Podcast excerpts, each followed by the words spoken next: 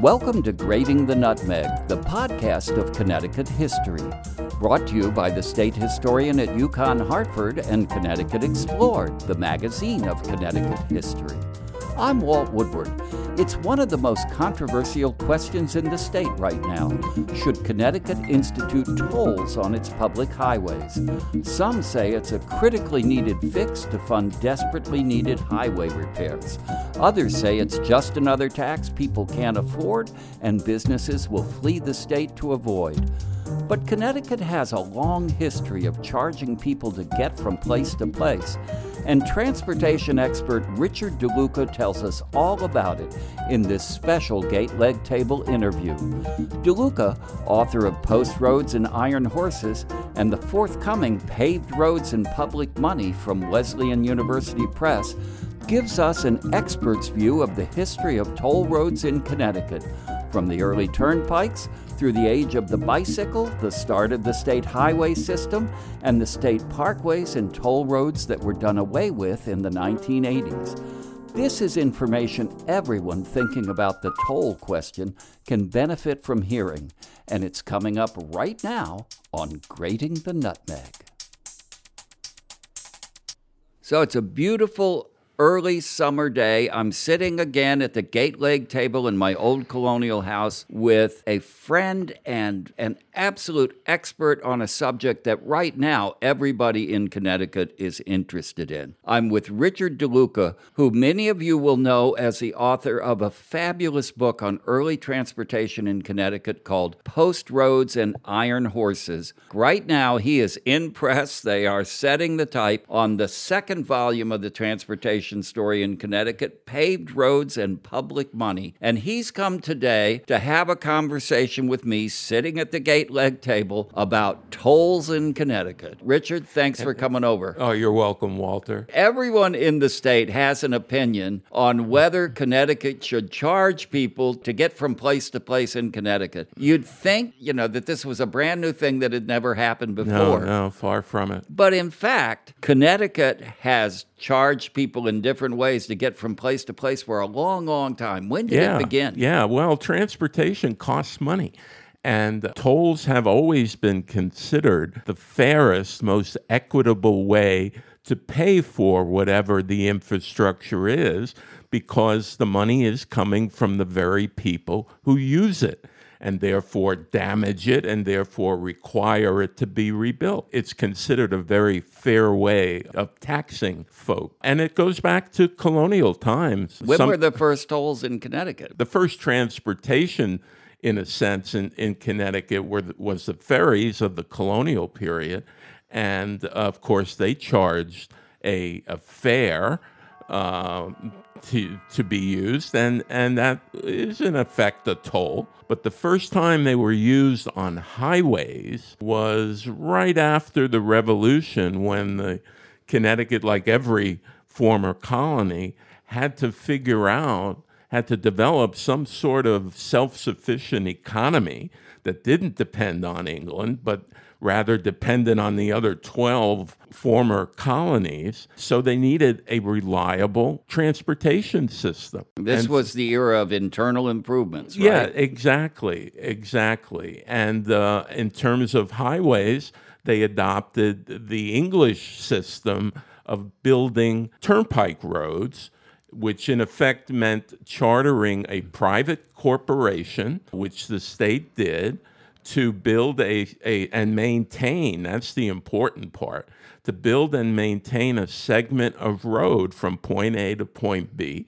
And in return for doing that and uh, putting their investors' money into these were joint stock companies. So people were contributing tens and hundreds of dollars to buy shares, and that money was put toward building and maintaining a road system. The road that runs right in front of this house was originally one of those turnpikes. Yes, uh, yes. And, Connecticut and would... had a, an extensive network of turnpikes, one of the densest in the country, in fact, uh, probably because it had so many town centers uh, at that point well over 120 maybe or 40 town centers, points that had to be interconnected. We had so many towns, so we needed so many roads. But all of these turnpikes were private stock were- ventures, right? Exactly, exactly. And we built over a hundred of them. Uh, I believe they chartered maybe 120, and 100 actually resulted in real turnpike road improvements uh, all over the state. So you had a network eventually, but no one company owned more than, you know, maybe 10 to 20 miles was a big turnpike at that when when I have conversations with people about tolls coming to Connecticut, one of the concerns is, you know, paying a toll everywhere you go for everything. Exactly. And this turnpike situation sounds like people must have been paying fees, you know, every five minutes. Uh, yeah, and there were uh, again nothing new under the sun. Uh, people complained even then. Some, you know, took extraordinary. Some towns took extraordinary measures uh, to uh, avoid having a turnpike company come to their town. Uh, very few succeeded.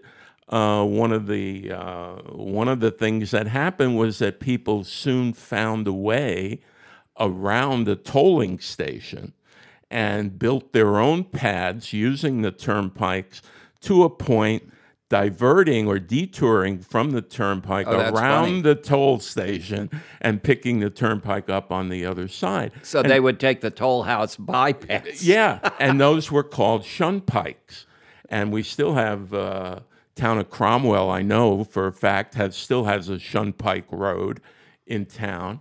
Uh, that's sort of the name being a, a, a remnant of that history. Some towns like Hamden built an entire bypass road from the center of town to north of the Cheshire Turnpike's toll station, and just so everybody didn't miss, you know, uh, uh, just so everybody got the idea, they called it Shunpike Road for the longest time, and today it's Well, the Shepherd companies, Avenue. the companies must have been really furious about this. Yeah, yeah, uh, because they were losing uh, revenue. The other way they lost revenue was that there were exceptions to paying tolls. So, for example, if you were a local farmer and it uh, just so happened that you had to go through a toll station to get to the grist mill to grind your own uh, wheat or corn or whatever, you were exempted from paying the toll. If you were headed to a funeral, you were exempted from paying a toll. Now, who set those exemptions? Uh, the legislature. It was in the charter. Yeah. Uh, uh, and of course, state legislators were exempt from paying toll. What a surprise. Yeah, yeah, they somehow got that in there. So, at some point, did the people just rise up in mutiny and say, we don't want to pay taxes anymore, get rid of these turnpikes? Well, it, it was a combination of two factors. That was part of it. Uh, but the biggest factor was that most companies found out after not too many years that they weren't making any money the way people thought they were. The charters, in fact, usually had a provision such that when the company made a 12% profit on their investment, the road would automatically become free again and revert back to public ownership, uh, which usually meant to the town in which the road was located. Unfortunately, nobody made anywhere near 12% profit, and 90% of the turnpikes that were chartered were, in fact, to one degree or another, unprofitable. And so uh, corporations started looking after 10, 20 years, looking for a way out.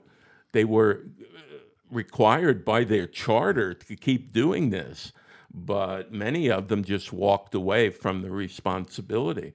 They couldn't afford to do it. And of course, it was the continual maintenance, uh, which is the problem and is with every transportation system. You know, that famous saying, you build it, you're, you're going to continually rebuild it. Uh, you have to. So, this, this kind of first public private partnership wasn't so successful. No, well, it depended on the, the, the individual turnpike, and a lot of times it depended on uh, yeah, the geography of the road.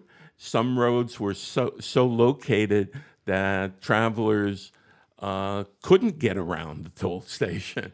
And, and those folks made a fair amount of money.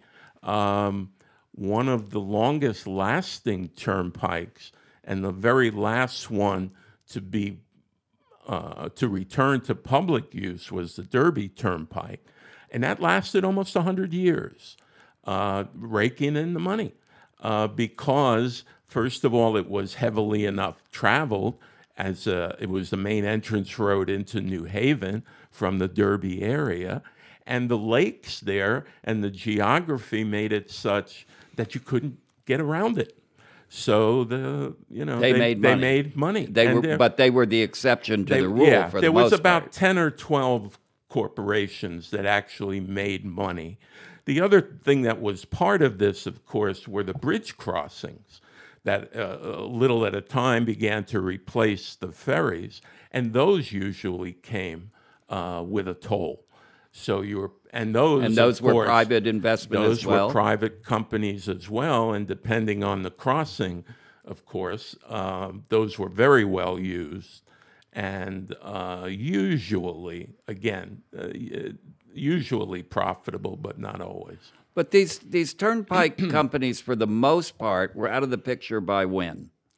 Uh, well, they began in seventeen in the seventeen nineties, uh, kind of peaked in the eighteen twenties, thirties, and by the eighteen fifties, uh, Connecticut had pretty much built all the turnpikes they were going to build. Uh, or I should say, chartered all the turnpikes they were going to charter.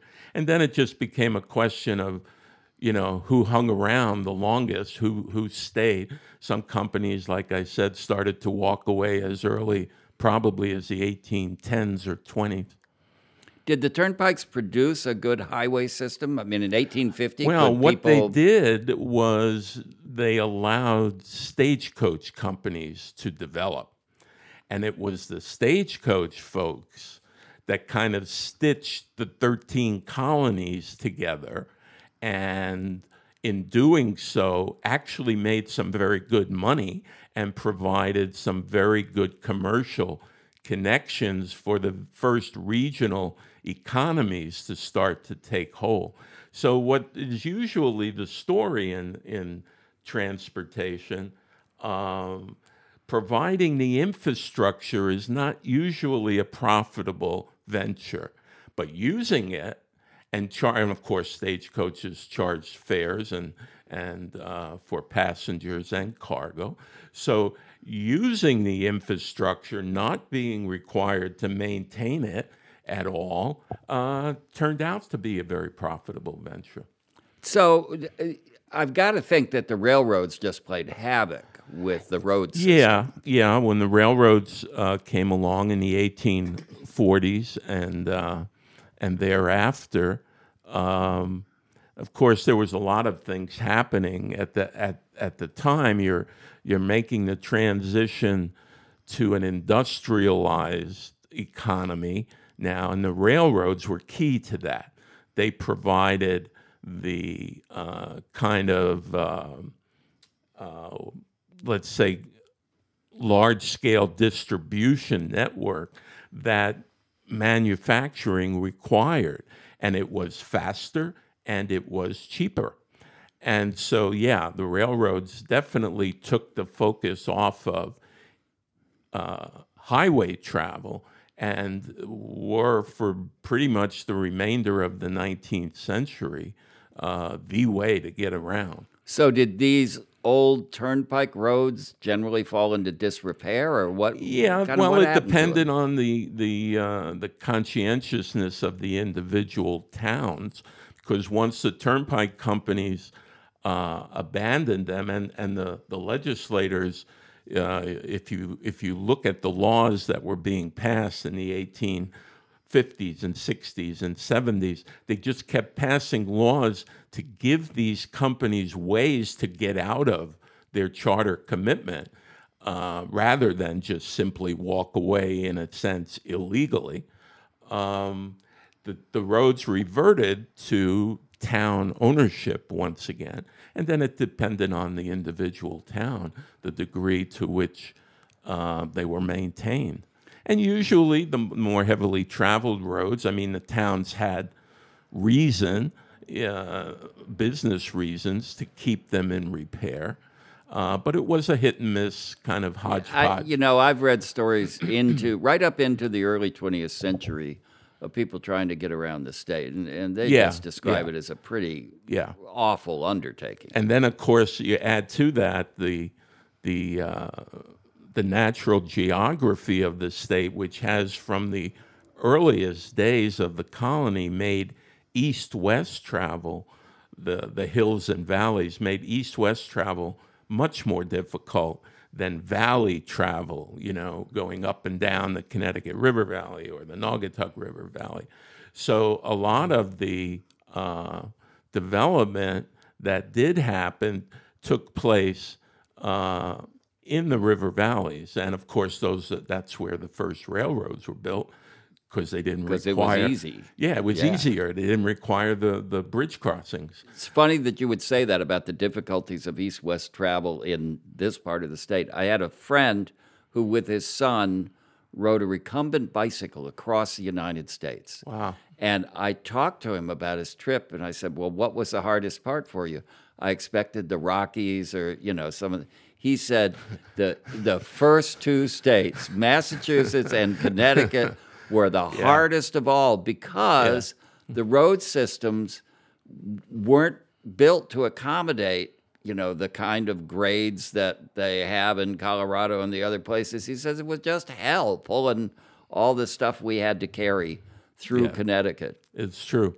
And and you don't think about it, but even the, the rivalry that existed from the colonial period between Hartford and New Haven, for example, the state's twin capitals, was sort of uh, enhanced by the fact that it was so difficult to get from Hartford to New Haven. You had the grade near uh, what today is Lamentation Mountain on, on I 91. Sure, the, the, And it, you know, for a horse and wagon, that was uh, almost impassable. well, that was a, a substantial part of the reason why the legislature had held alternating sessions in New Yeah. Haven and then Hartford until 1877 Right. because because the legislators from different parts of the state were so inconvenienced to go to one part of the state or the other. They they yeah, made it depending on, on, on where you were coming from. And uh, that really wasn't conquered, that, that um, geo- uh, geographic separation, until the internal combustion engine and the automobile. Well, so at some point, I mean, we didn't have a state Department of Transportation then. It, all of this stuff was done No. by town. The Exactly. legislature does. So at some point, somebody's got to start thinking, well, you know, we need to have a more rational system. How did that come about? Well, believe it or not, it came about as a result of one of the most overlooked transportation inventions or technologies of the 19th century the bicycle. Seriously. Seriously.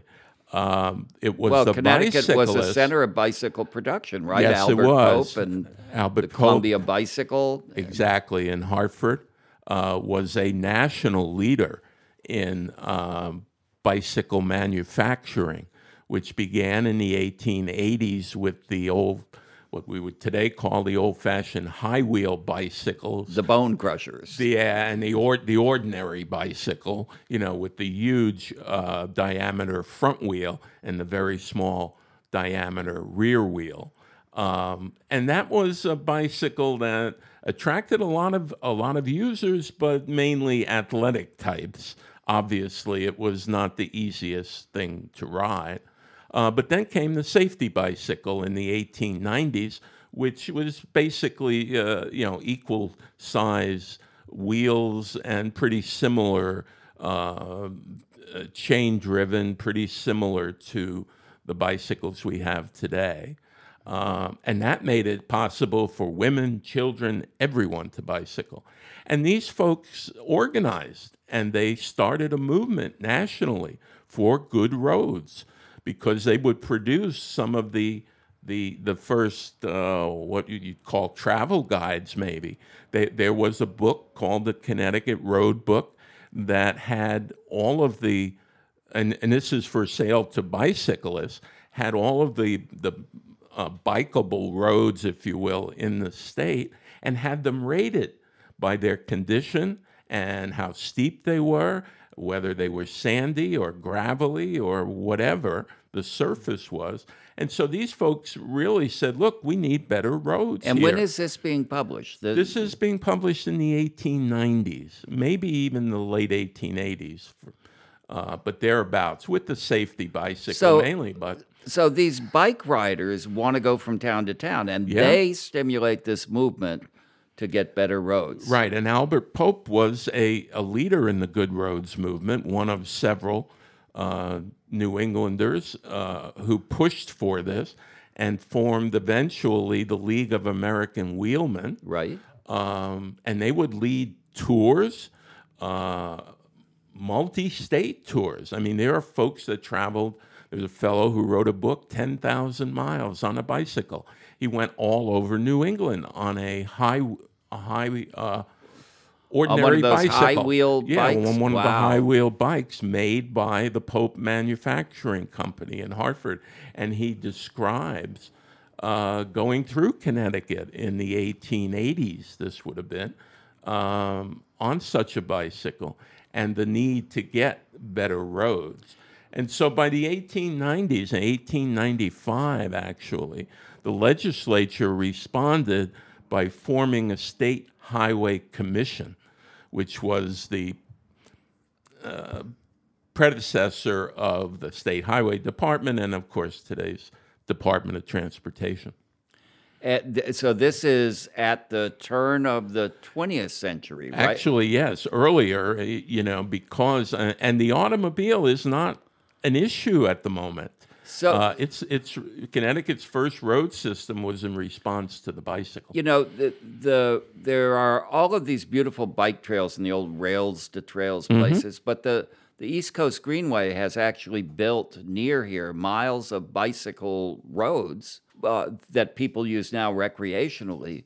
Right. But those those roads, while they're very carefully made, they're different than an automobile road. Were these the, this push by the League of American Wheelmen? No, it- no, it was just to get a a well graveled level roadway. So I don't mind sharing the road with horses and No, exactly. wagons, and I just want it to be something that Right. I can bike on. Exactly. And I want to know I can go a ways on it so that when I cross from one town into another, the road's not going to fall apart. This is amazing to me. These bicycle riders are starting this good roads movement, and not just in Connecticut, but all over America, Right. I would assume. Right. But they're not anticipating the huge change that's right around the corner, right? Exactly. Exactly. So- that doesn't that also comes in the 1890s, but you know, when the automobile, when the the Duryea brothers of Springfield kind of made the first automobile trip into Connecticut by driving from Springfield to Hartford, um, 1890s sometime. You know, it was considered. You know, nobody took it all that seriously, and and most of the folks who made the transition, Albert Pope being one of them, from bicycle manufacturing to automobile manufacturing, considered it a toy for the wealthy. And they aimed at that market. You know, the bicycle was something that was available to everyone. The bicycle was everybody's transportation, Right. and, and the super Right. rich could have their Yeah, you the know, cars would never be that prevalent, was Yeah. the, the assumption at that point. But So of cour- when did it become clear that this new form of transportation was going to take over? Yeah, well, in 1907, the uh, state highway commissioner was a fellow by the name of MacDonald. They had been building roads, you know, uh, for almost from 1897 or so when the first plan was put together. So for about a decade, they had been doing this to try to to uh, satisfy the needs of bicyclists. Uh, but MacDonald realized that by that point, uh, even after 10 years, this was not going well because, first of all, the focus was on the individual towns. So even when roads got built, they weren't properly maintained. And so it was sort of throwing good money after bad to keep building more roads. And the other thing was the town was also determined which roads were built. And MacDonald saw that that you know that wasn't give, providing a network of any kind. It was providing a little piece of improvement here and another little piece over there. And if you had someone locally who had enough political influence, he was determining where the road was improved and so on. So it's the same patchwork quilt yeah, of roads exactly. you had with the There It was nothing that you could depend on for long distance travel. So MacDonald was the first one who went to the legislature and said, look, we've got to give the state more responsibility here. Take it away from the towns. First of all, uh, you know, to, to, to make it a uniform system, he developed the idea of a trunk line system, which we today would call a state highway system. Certain routes are more important than others, and they should have a priority in terms of being improved and maintained. And he developed that first trunk line system in the 1910s, thereabouts. Um, and it was about a thousand miles of, of uh, state, what we would today call state highways. And how were those state highways funded? Who who paid for their construction? Well, this was all now because highways in, uh, had always been a public responsibility, namely the individual towns. Uh, it, it just historically remained so. And so now these improvements are being made not by private corporations, but by with public tax dollars. And was there any pushback that you're spending too much money on this, or was it seen as a Well, public good? it- it- by 1907, the other thing that was happening was that the automobile was uh, starting to show up in numbers that were getting was getting everyone nervous if you were in the transportation business. This was yes, uh, they, a lot of them were expensive and owned by wealthy people, but then Henry Ford came along with the with his idea of no, this is I'm going to make one that's so good and so cheap that everybody can afford one. Well, now the, that changed the entire ballgame. so did the state road system develop quickly?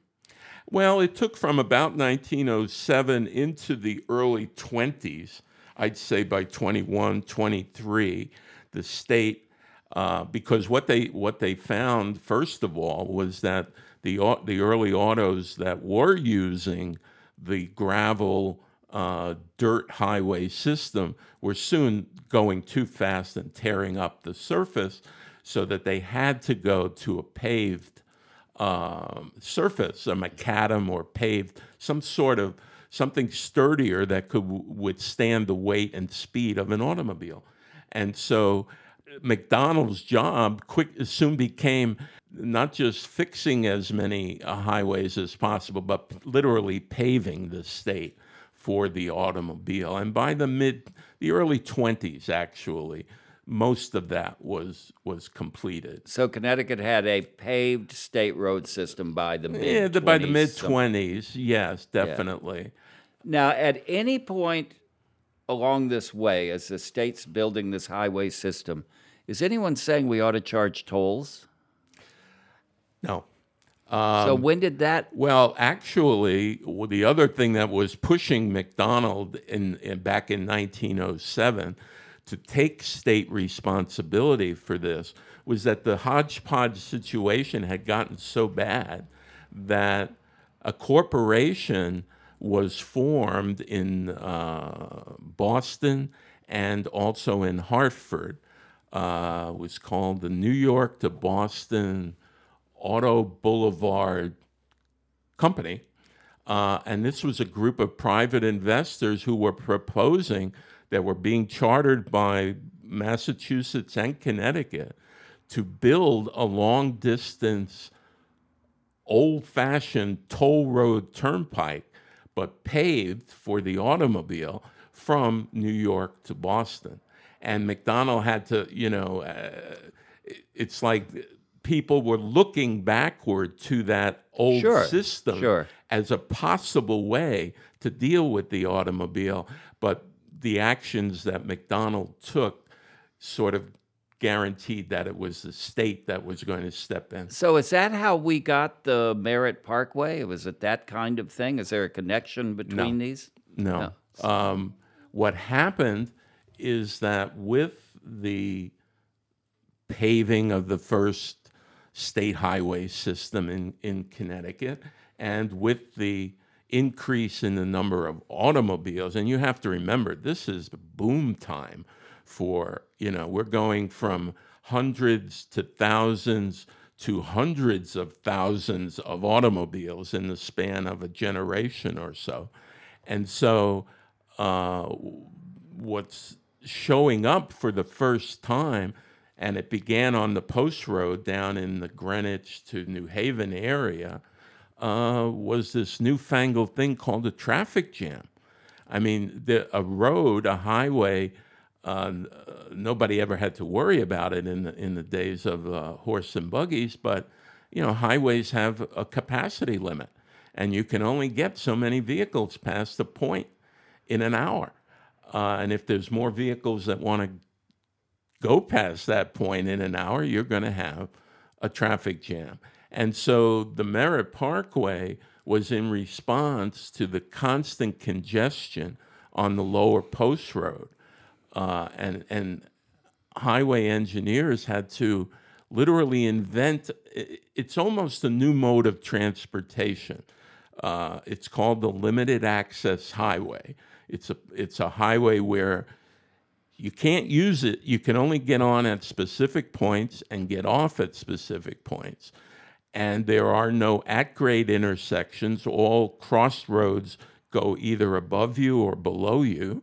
And so, in between exits, you can move with a lot more speed.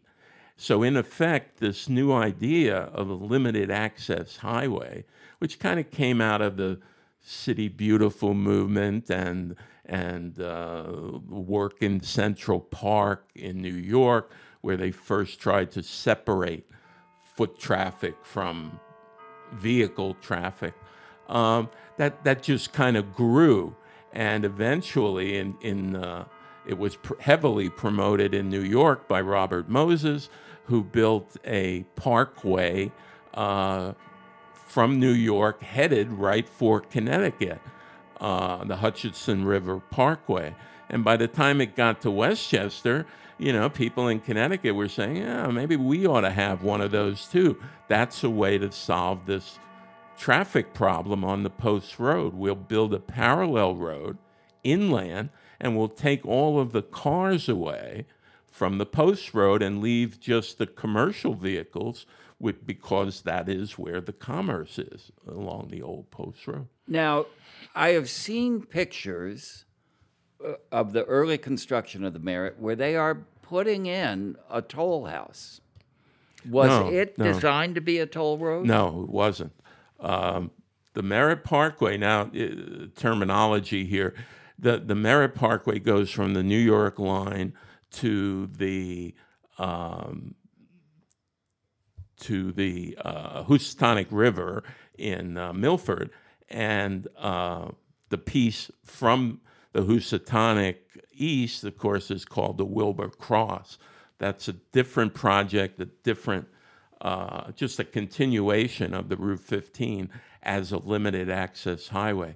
It was only when they built the, the, the Merritt Parkway was actually paid for out of regular transportation uh, or I should say highway funds, which at that time were came mainly from a gasoline tax. and this was in the Depression. So was this federal money? Is the federal government now getting Yeah, the- involved in the- funding? they were to a very slight extent, only because Connecticut uh, was simply not on anybody's list of favorite states in Washington at the time for political reasons. So Connecticut did get some federal money uh, to help with the Merritt Parkway, but they were expecting millions of dollars and only got hundreds of thousands. They just didn't have the political pull. So that was a state funded project. Exactly. From the gasoline tax. So those those images of tolls that I saw that I thought were associated with the Merritt must have been something else, or well, are they the what Wilbur happened? Cross? What extension? happened was when they when it came time to build the Wilbur Cross extension, uh, and now this is now we're talking late 30s, 1938 thereabouts, when the first section of the Merritt Parkway actually opened. People started looking ahead and saying, you know what, this road is eventually going to go to Boston. So we're going to propose, and, and it was the first sort of long range highway plan that the state had. Uh, they published the idea of building a cross state uh, parkway or highway uh, that would extend the Merritt Parkway uh, through the Hartford area and onto the Massachusetts border, somewhere in the vicinity of, of Union. And so they knew that was, at that time, that I believe was considered a $100 million project. So that was, I mean, that was starting to be real money now. And so they needed a way to, to finance that. And so they financed building the Wilbur Cross Parkway by putting tolls on the Merritt Parkway, which was already completed. How interesting. And what they found out was that these little 10 cent toll booths were raking in all sorts of money. Uh, Ka-ching. yeah, because of the it was a it was a growth period for auto travel. You know, the, the everybody was you know the automobiles were cheap enough so that they they went from being a toy for the rich to a necessity for just about anyone. And so uh, you know the they put the toll booth up just to sort of see what would happen. And they took in so much money that they said you know what? I think we'll put another toll booth a little further down the road. And they just kept doing that both first for the merritt parkway and then also for the wilbur cross. Uh, but that was the only toll system in the state at the time, right? exactly except for bridge crossings Sure. right and the few remaining ferries Then World War II comes, and of course, cars are rationed. Uh, How? What is the impact of World War II on the state's road system? Well, it's um, it, the story gets a little bit complicated here because for most of the state's history, the federal government didn't play much of a role in terms of uh, transportation uh, infrastructure. But what happens is once the state starts preparing for the automobile and starts paving a state highway system, the federal government gets involved as well, and they and they uh, build what might be called the first interstate highway system, which were just paved two lane roads that were designated to be of interstate, not just intrastate importance. But now it's important to get from, again, New York to Boston to Hartford to Providence.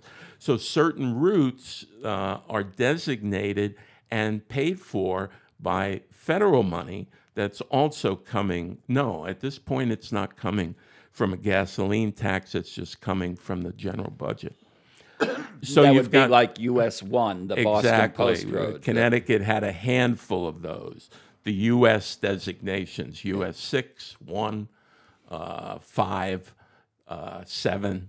You know, but literally a handful. But they were important enough corridors that they went from state to state. And are these built in the 40s, the No, 30s? no, they're the- built. They're built in um, in the twenties, um, beginning, and uh, continuing uh, from there. Uh, but what happens is when the state gets into the uh, parkway business, the limited access highway business, so does the federal government. Doesn't take them long to, to see that certain of these routes are going to be of interstate importance. So the federal government in the 1940s, during the war, comes up and designates a national interstate highway network or system. Uh, and, and tries to figure out which routes in which states are going to receive some sort of federal money and assistance uh, to be built by the states. The problem is they determine the system in the 1940s, but they can't agree on how to fund it. Uh, one thing they do agree is that they cannot put tolls on a federal highway. That that seemed to be, uh, although it's obviously it turned out not to be, but for uh, a lot of people that was a constitutional uh, issue, almost an issue of sovereignty. You know, you can't federal government can't tax a state piece That- of land to A- yeah. A noble idea, but they got over it. yeah, they got over it eventually. So, so they planned this interstate highway system, or at Yeah. least they laid the concept out. But it doesn't really get No. going until the 50s, But right? the states know it's coming. There's just no money yet because the federal government can't agree on how to finance it. So right after the war, traffic, you know, which had been much less during the war years, uh, everything starts to boom after the war. Not just the population, but the auto ownership, the desire to travel, and there's that everything. move to the suburbs. People are getting out of the cities. So Exactly. So what, and, and that's a movement that started in the 20s with the automobile, but just kind of took the numbers, just you know, really boomed after the Second World War, um, and the states had to figure out what what are we going to do? There's no federal money, but the traffic on the the lower post road by the 19 late 40s, early 50s was as bad as it had been in the 1920s. So, in, and so was traffic on the Parkway. Yeah. So they had to do something else. So a lot of the states, several, um, Maine and Pennsylvania and New Jersey and eventually Connecticut said, look, we're just going to build what we need and we're going to build them as a toll road. And so the idea came for the Connecticut Turnpike, which was Connecticut's first toll road, uh, limited access toll road. Uh, and that was built in the starting in 52 and, and, and opened, I guess, by 56. Now, the Merritt was at that time charging tolls, yes. but it wasn't built to be a toll road. The New England Turnpike was. was from from, From the beginning From the beginning, yeah. And in fact, uh, the state, if you look at the legislation uh, what, of what was then called the Greenwich to Killingly Expressway, Mm-hmm. and not the Connecticut Turnpike, um, they had also laid out a state network of express highways or limited access highways uh, in other corridors that the state had hoped to build. Uh, and the legislation shows that they were hoping to use excess toll money from the Connecticut Turnpike to put toward expanding the system throughout Connecticut. Now, was there a lot of pushback in the 50s when this is starting up against tolls coming to Connecticut? Were people upset? No, no, not not particularly. Uh, the demand, the need was so great. It's hard for us Well, it's not hard for us to imagine if you're stuck down on the Connecticut It- Turnpike today, but it, it was It's a bit great. harder to imagine a booming economy in the states so great Yes, that people are coming in such numbers that yeah. Although you have more time to contemplate that idea if you're on the Connecticut Turnpike today. Yeah. Uh, but anyway, uh, no, I just think the need was so great, uh, and there and the price tag was so high. Now we're talking for the Connecticut Turnpike alone, from Greenwich to Killingly, four hundred and fifty million dollars in nineteen fifty dollars. You know, I understand Greenwich. Why Killingly? Well, uh, another long story that I'll try to make short. Um, the the of course they knew already the state did that the federal uh, interstate highway in that corridor was intended to go all the way along the shoreline from uh, Greenwich to uh, New Haven onto New London and eventually to Rhode Island. But there was a push in one particular legislative session, um, instituted, I believe, by a, a, a UConn professor, believe it or not, um, who was trying to popularize the idea that, hey, since we're building these new highways, we could maybe use them to open up an area that is not, uh, you know, uh, that economically productive. So it's an moment. economic development. You, right. You take we the road. could use the road as a tool for economic we're development. literally going to drive business to Killingly. Exactly, and we're going to put it up the the Quinebaug Valley the same way you know when the old textile mills Yeah. used to be there, because the mill industry was already declining by the fifties, and that was not a particularly prosperous area of the state. It had once been very prosperous, and so they were hoping that the turnpike would stimulate the economy in that area. So. Uh, And it takes a, it takes a bend in uh, Waterford uh, and goes due north, even though the interstate system was going to go due east. So is this this state turnpike system and the interstate system are they actually being constructed together at the same time No. or so it's not parallel development the state is anticipating Well, when the state built the Connecticut Turnpike, the federal government still had not decided uh, on how to finance. There was still no real money to build interstate highways.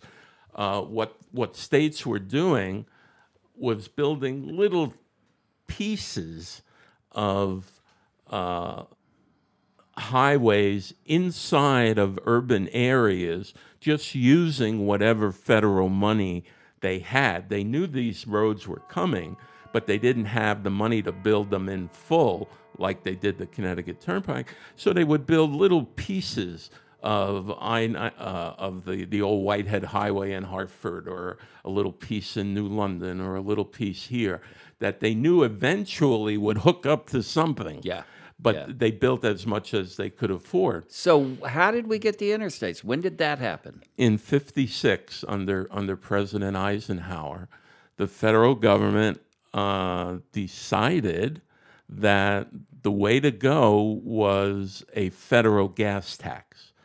And to dedicate that money uh, to the building of the interstate highway system. So they created the Highway Trust Fund, which was the recipient of the federal gas tax and other associated taxes on petroleum products and things like that. And again, because of the boom, it didn't take long, like like it did with the tolls on the Merritt Parkway, for the money to start piling up. And so uh, the federal program turned out to be a 90 10 program, meaning that the federal government provided 90% of the cost of these highways, but the states had to come up with the other 10% of matching funds. So the the boom that happened with that that went along with all of this uh, interstate construction in the 50s was a boom in, uh, even though it was only 10%, it was a lot of money to states, and they were required to come up with it fairly quickly. So it led to an expanded state highway program And, as well. the interstate system in Connecticut was in the 50s and expanded a lot in the 60s as well, right? It filled yes, out. yeah. It, as it turned out, the the system as it was first conceived in the 40s in Connecticut was simply I 95, I 84, and I 91. Uh, and the total national system at that time was 40,000 miles long. Uh, and the intent was to connect all of the major cities in the United States with an interstate highway. Once the money started to flow, the federal government tweaked the system in the, and ultimately expanded it to 42,500 miles nationally. And that gave another, uh, I, again, the number eludes me, but maybe another 100 miles or so to the uh, to the state of Connecticut because this mileage was was allocated to each uh, state, uh, and so that gave us a designation for Interstate 291 around Hartford, uh, for Interstate what was supposed to be Interstate 86 from Hartford to Providence across the central part of the state, basically the Route 6 corridor uh, and a few other small pieces. Which didn't ever Which get finished. right, and it turned out that the the contrast between the 1940s and the 19 when the system was first conceived and the 1960s when it was first built and people saw the impact that it was having public attitudes changed dramatically not against tolls, but against highways, period. Because uh, all that was resulting was more traffic, a lot of air pollution, uh, a lot of uh, urban uh, neighborhood destruction. Uh, and people were seeing all of this and saying, wait a minute, you know, we don't need any more highways, you know. So it, as it turned out, all of the added mileage to the Connecticut system, of all of the added mileage, none of it was built the way it was originally intended. Because of public resistance to the Exactly. overall system. That- Exactly. It started in West Hartford with demonstrations in 1969 against uh, Interstate 291, which was proposed to go through mostly Metropolitan District water reservoir land in West Hartford. Um, and the and the folks just simply, you know, the whole environmental movement was just beginning, and and the the first whole Earth images were coming back from the moon, so that we saw the the sort of fragility of the whole planet, and people were genuinely concerned and So, scared about so the impact. Connecticutans became anti-highway construction in the The 70s? beginning, yeah, in 1969 was the beginning, and it extended through the 70s. And, the, and this was not just Connecticut, this was happening nationally. Now, were these interstate highways toll roads at that time? They weren't, were they? No, the interstates were simply funded by gas tax But money. we did have the state, the New England Turnpike, that was a toll road, exactly. and we got out of that. We, we, we stopped charging tolls at some point. Oh, that was simply a state decision. In uh, 1986, well, let me try to explain it this way. Along with the boom of people and cars and, and everything else in the 19 in the post-war decades, the baby boom generation, uh, along with that came a boom in uh, all sorts of social programs that came with uh, President Johnson's Great Society, right? And and all of them carried some, although there was federal money involved, it it, it it carried a lot of state matching fund requirements. So the state budget was going crazy, was booming as well. And, and you had this whole tug of war now that between social programs that were the states were committing to, things like uh, Medicare, Medicaid, and uh, Infrastructure programs. yeah, and and other more w- what some people would consider more basic, you know, uh, and long-standing programs like infrastructure. Yeah. Okay, and the the tug of war was to balance the budget, and that started to become a problem uh, as early as the 1970s. So what we're seeing today in Hartford is simply an extension of what began there, and the issue is basically the same. How do we afford to do both? But it, given that the state is struggling both to pay for infrastructure and for the social needs of its people, you would think they would be unlikely to stop charging tolls on their state turnpike. You would think. But what happened? Well, two things happened. Uh, to the the first thing that happened was in the mid '70s, 1975, I believe. The uh, the tug of war was uh, was so great that the legislature legislature thought they could solve the budget problem by abolishing the highway fund, the state highway fund, not the federal one now, but the state highway fund, which had been again the recipient of all the gas tax money and, and, and it was dedicated money that could only be used to build more highways. And they instead they abolished the fund and threw all of the revenue into the general fund.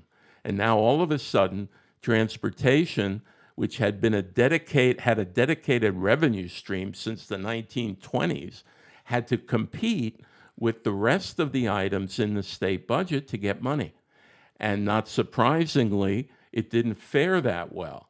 And, and, and the budgets in the 1970s started to, to drop, and the maintenance, especially the maintenance, uh, was constantly being deferred uh, because there was no money to do it uh, properly. And uh, the result by the mid 80s was the collapse of the Mianus River Bridge. Okay, that was a direct result, a preventable uh, accident uh, that resulted from the lack underfunding of transportation in the 1970s.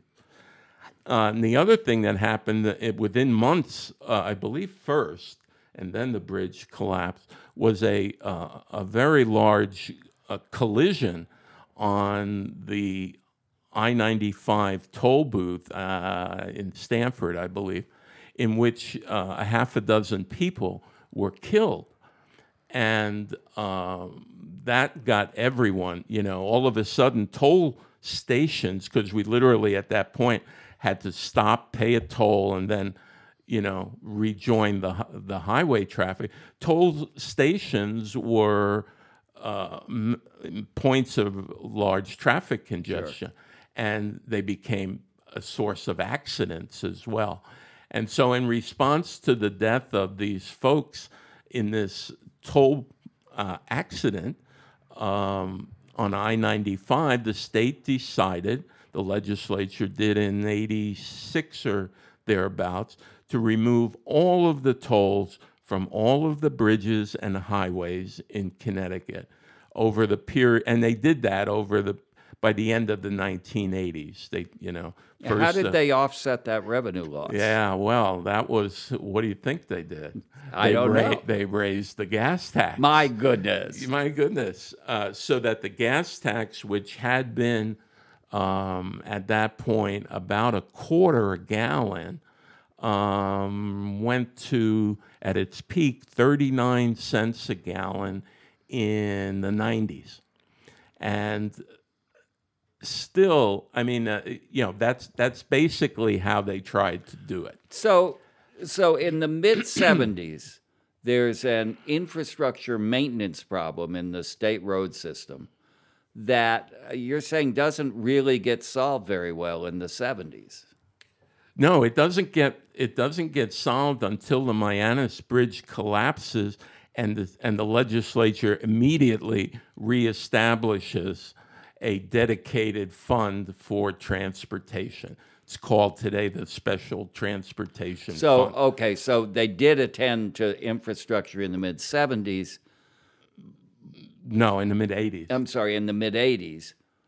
But that only lasted so long because for the Yeah, it was last. a, it was a ten year program. They they had a five billion dollar push in the mid '80s to the mid '90s to fix everything, mostly bridges, but highways as well, paving, um, to fix everything that had been sort of overlooked the decade before. So that and, so in a sense, in in a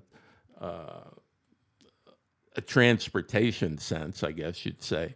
The Mianus Bridge collapse was, uh, you know, ha- had some good results in the sense that it forced Connecticut to face this issue of underfunding in transportation. And over the 10, next 10 years, they did a lot of catching up. And we had one of the better systems in the country. Because you got to remember, every, every state was facing similar issues uh, the bridge collapse forced Connecticut to deal with it a lot quicker than some other states. So, so in the mid 90s, the infrastructure is pretty good. It's Yeah. been maintained, it's well repaired. Now it's 30 years later. Okay. Well, What's the, happened since then? the other thing that happened, let's, let's just back up just a, a minute into the 60s again. The other thing that happened during the 60s as a result of this anti highway uh, push was that uh, people started looking to the federal and state governments to take responsibility for other transportation systems as well. So that in the 19, in 1970 or by 1970, both the federal and state governments now had departments of transportation, no longer just state highway departments. And so the, the, the state of Connecticut is now responsible not just for the highways and the bridges and the ferries, but for the trains and the buses and the airports and the seaports. And so not only are the social programs booming, but the amount of transportation that needs to be dealt with has has literally more than doubled. So you have a brand new source of competition for transportation funding. It's all these new authorities. right? Exactly. And so the the bill, the the general bill for transportation is growing tremendously uh, because of the highway construction in the 20s, 30s, and, and, and so on. Well, because of the automobile, the rail network in the state and the country has deteriorated rapidly. Most of the railroads are in bankruptcy, and eventually the federal government takes over um, much of the rail system. And, this, and again, these programs developed that are partly federal funds and partly state funds. And so, to keep the transportation system going, the state share is getting bigger and bigger and bigger. So now you're competing not only with social programs, but transportation within, or highways, I should say, within transportation are competing with all the other modes. So the net effect is not good for the road system over the past 20, 25 years. Yeah, it's it's a um, well, the the problem uh, comes in with finding a way to balance all of this. And so the issue of tolls, for example, which is the hot button issue of the moment, from a transportation point of view, is a relatively simple thing. You need the funds, this is the fairest way to do it. And so you would think it would be a very easy thing to do. But what makes it such a, a volatile issue politically is that it's embedded in these other two bigger problems. How do you compete with other uh, for other transportation money, and how do you compete? how do you balance the general budget with all these social programs? So it's a big, much bigger, much more complicated revenue issue than simply tolls for highways. But now it seems that the legislature is thinking about that or has tried to do that by sequestering. uh, I think in the last session they, they did a lockbox thing for transportation. Yeah, Governor. Mo- Governor Malloy, uh, his his administration, especially in the second term, uh, tried to tackle this problem head on um, in in several on several different fronts. And one of the things they did was they they came up with a 30 year uh, plan in 2015 that Malloy presented to the legislature a 30 year transportation plan that tried to balance all of these issues. You know, what do we need in terms of highways, in terms of rail, in terms of, you know, uh, public transit? Um, and, the, and that particular plan had a $100 billion price tag on it for the next 30 years. And then the obvious question was, how are we going to pay for this?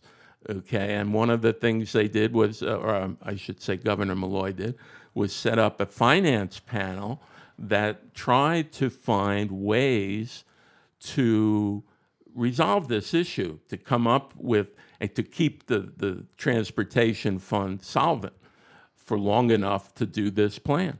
And uh, they did come up with a, with a, uh, a list of recommendations. Uh, not surprisingly, first on the list was tolls. Uh, it's a source of it's a it's a decent source of revenue. It's it's it's a lot, and it is steady and and consistent, and that's what transportation funding needs. You have to have money that's dedicated, so that because these projects are take years to complete, and the and the engineers and have to know that the money's going to be there five years from now to finish what they start today. So, from a common sense standpoint, the benefit of tolls is that the people using, as you said, the people using the product, using the infrastructure, are paying for the infrastructure. Right, exactly. So And, uh, why- why- And another side issue that is peculiar to Connecticut is that again, for geographic reasons, we are a big pass-through state. So you have a lot of our traffic, especially on the Post Road and in uh, on I-95, let's say, are out-of-state vehicles. And once you took the tolls away from the Connecticut Turnpike, if those folks don't stop and buy gas somewhere in Connecticut, we're not getting a penny from them. But they're contributing tremendously to the damage along those routes. Some people estimate that as much as 40% of the traffic in that corridor is from New York and, and Massachusetts. You know, it sounds like you're making a really com- compelling case for this, but there's a whole lot of resistance to this Yeah. whole idea of tolls. Why do you think?